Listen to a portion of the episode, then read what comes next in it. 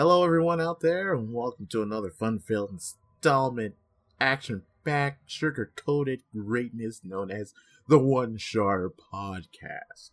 Now, I'm doing another character breakdown today because I feel like this one is going to be unique.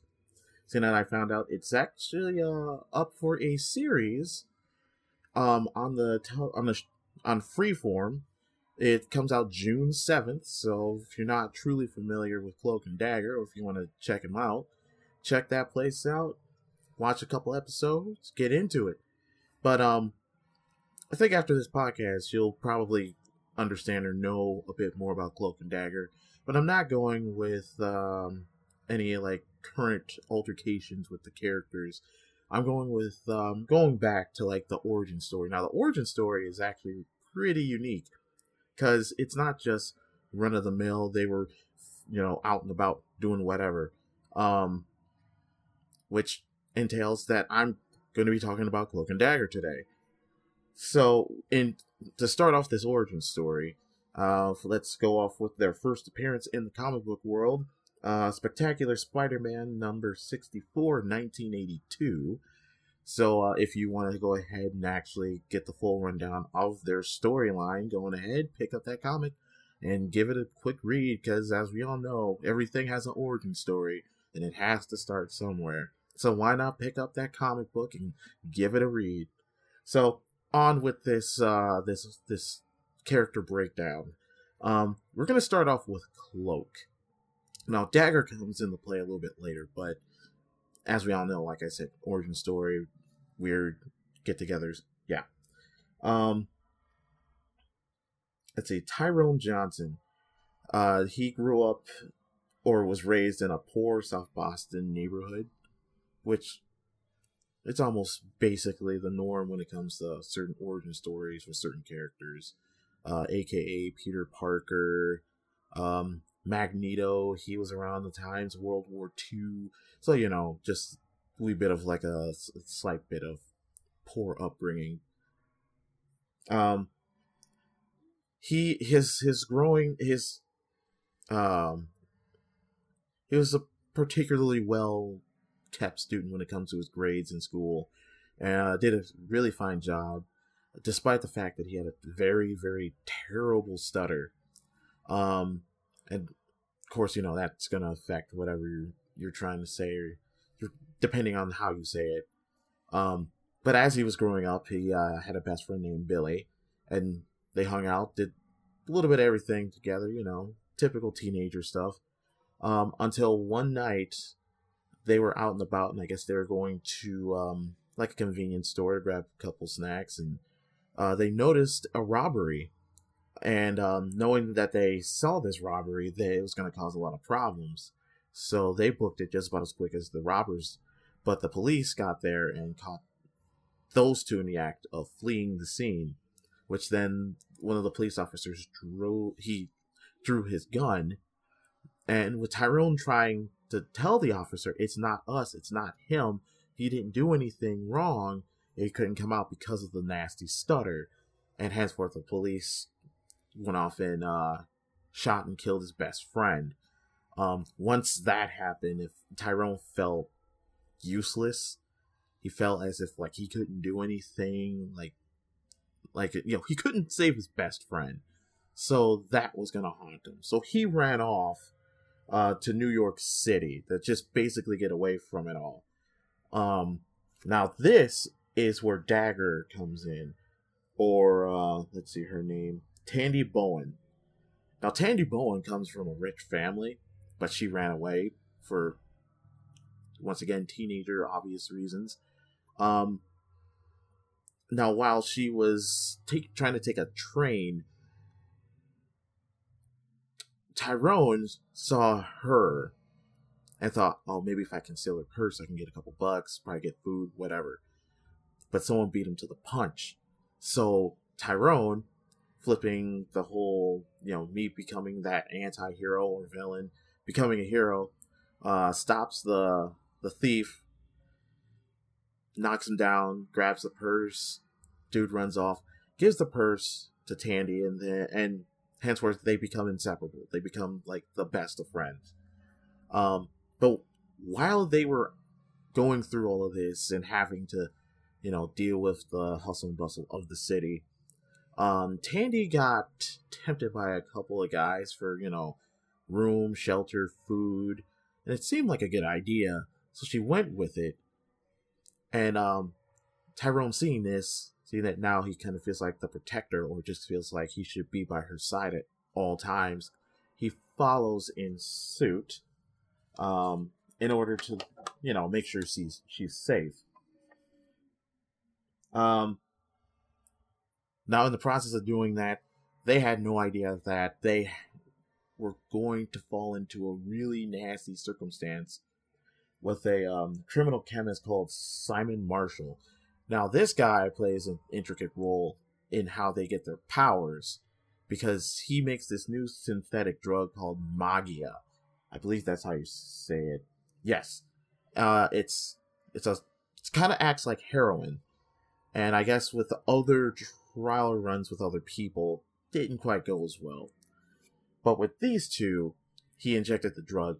They were able to uh, fight it off, and they were fine. They and they were able to run away and escape him.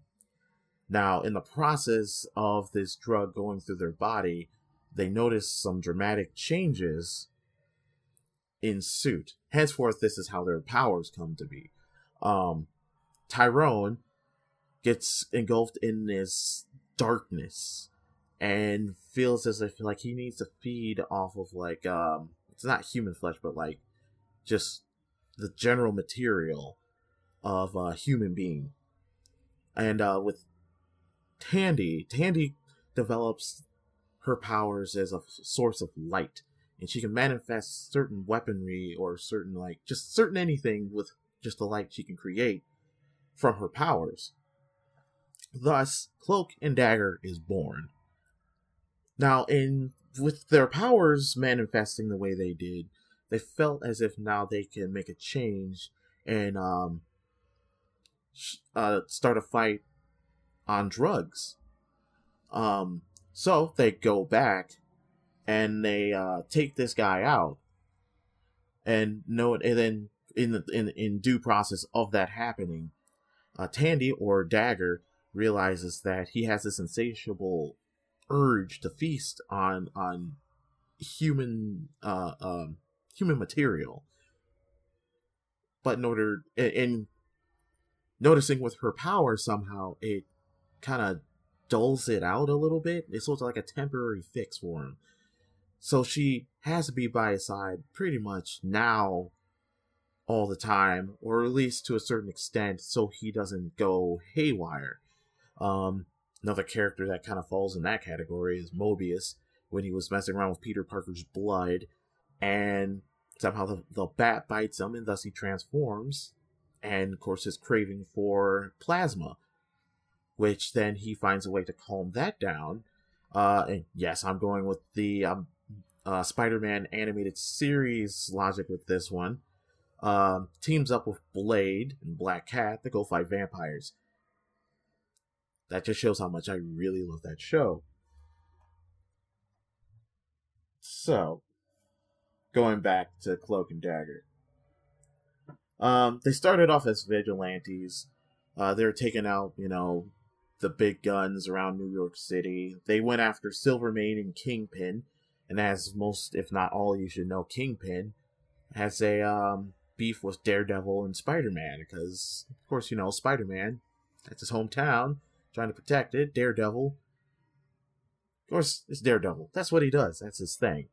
Um, now, in one of their exploits in trying to take down these these huge criminal moguls, um, they have a run in with Spider Man, and they kind of have a little, uh, a, a little clash here and there. But then they become friends because they're they're one and the same. So from time to time they work together. Um, they Cloak and Dagger have teamed up, of course, with the New Mutants, um, which entirely I I should have looked into see exactly who's in that group. But they've they've done quite a few things with the X Men, New Mutants, um, Spider Man, a couple other people, and they they kind of go between from being vigilantes to anti-heroes and then eventually they i guess they become heroes in due time um now with their their rap sheet when it comes to fighting villains of the sort uh let's see they've come uh they've went toe to toe with doctor doom the beyonder vermin which is a new one to me the zapper the disciplinarian which I really tried looking him up. I couldn't find anything on, on him or the Zapper. Um, Set Mephisto. They've taken on Thanos, the Assembly of Evil, Firebrand, Lightmaster. So they have a pretty decent record. They've actually done their homework and they they're they're they're kind of pulling a Spider-Man, you know, they're trying to figure out what they can do with their powers and how they can become of help with many people. Um oh man. then, of course, with their team up with Spider Man, they went up against um, Carnage. And of course, several, as we all know, Carnage, ruthless. He, uh, very unstable. Basically, just wants to destroy everything. Um, well, unless you read the four part miniseries Carnage versus Deadpool, which that was hilarious all on its own. Uh, but I won't get into that. I actually want to read that again. Um, so with Cloak and Dagger uh, teaming up with Spider-Man to fight Carnage, um, I guess Dagger got injured really badly in this fight against Carnage. So in that happening, um, Cloak goes ahead and brings her into his his dimension so she can heal uh, doesn't absorb her, just keeps her safe long enough so that then she can be uh, of help.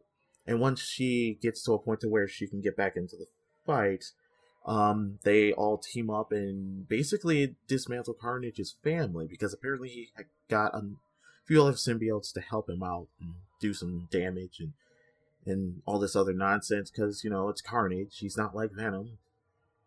Just he's just a huge mess. Um, I guess in all with Cloak and Dagger, I feel like as if they have a lot of premise, they have a lot of um, they have a lot going for themselves, and I feel as if you know with this series that's that's coming out, it kind of will draw more into their background and how they lived and how they dealt with current events, um, and overall just working together as a team. Um, there might have been a love interest between the two, but with what I was looking into, I didn't see anything of the sort. But that doesn't mean that there could be a a chance that they could get together and be together. Because, like I said before, that they feed off of one another, uh, not only as being very, very close with their past, but now with their newfound powers, they pretty much help one another. They they hold each other up when times get tough. And from what I've seen and what I've read, it, it really does show, which is really cool. Uh, with so with that being said, with guess another short podcast with this, uh, this is your main man Nick gonna sign off here. One Sharp Podcast. Um, if you like what you heard, like, subscribe, tweet it, yeah, do whatever. Uh, so with that being said, I will bid all of you a nice, a wonderful day. Take care.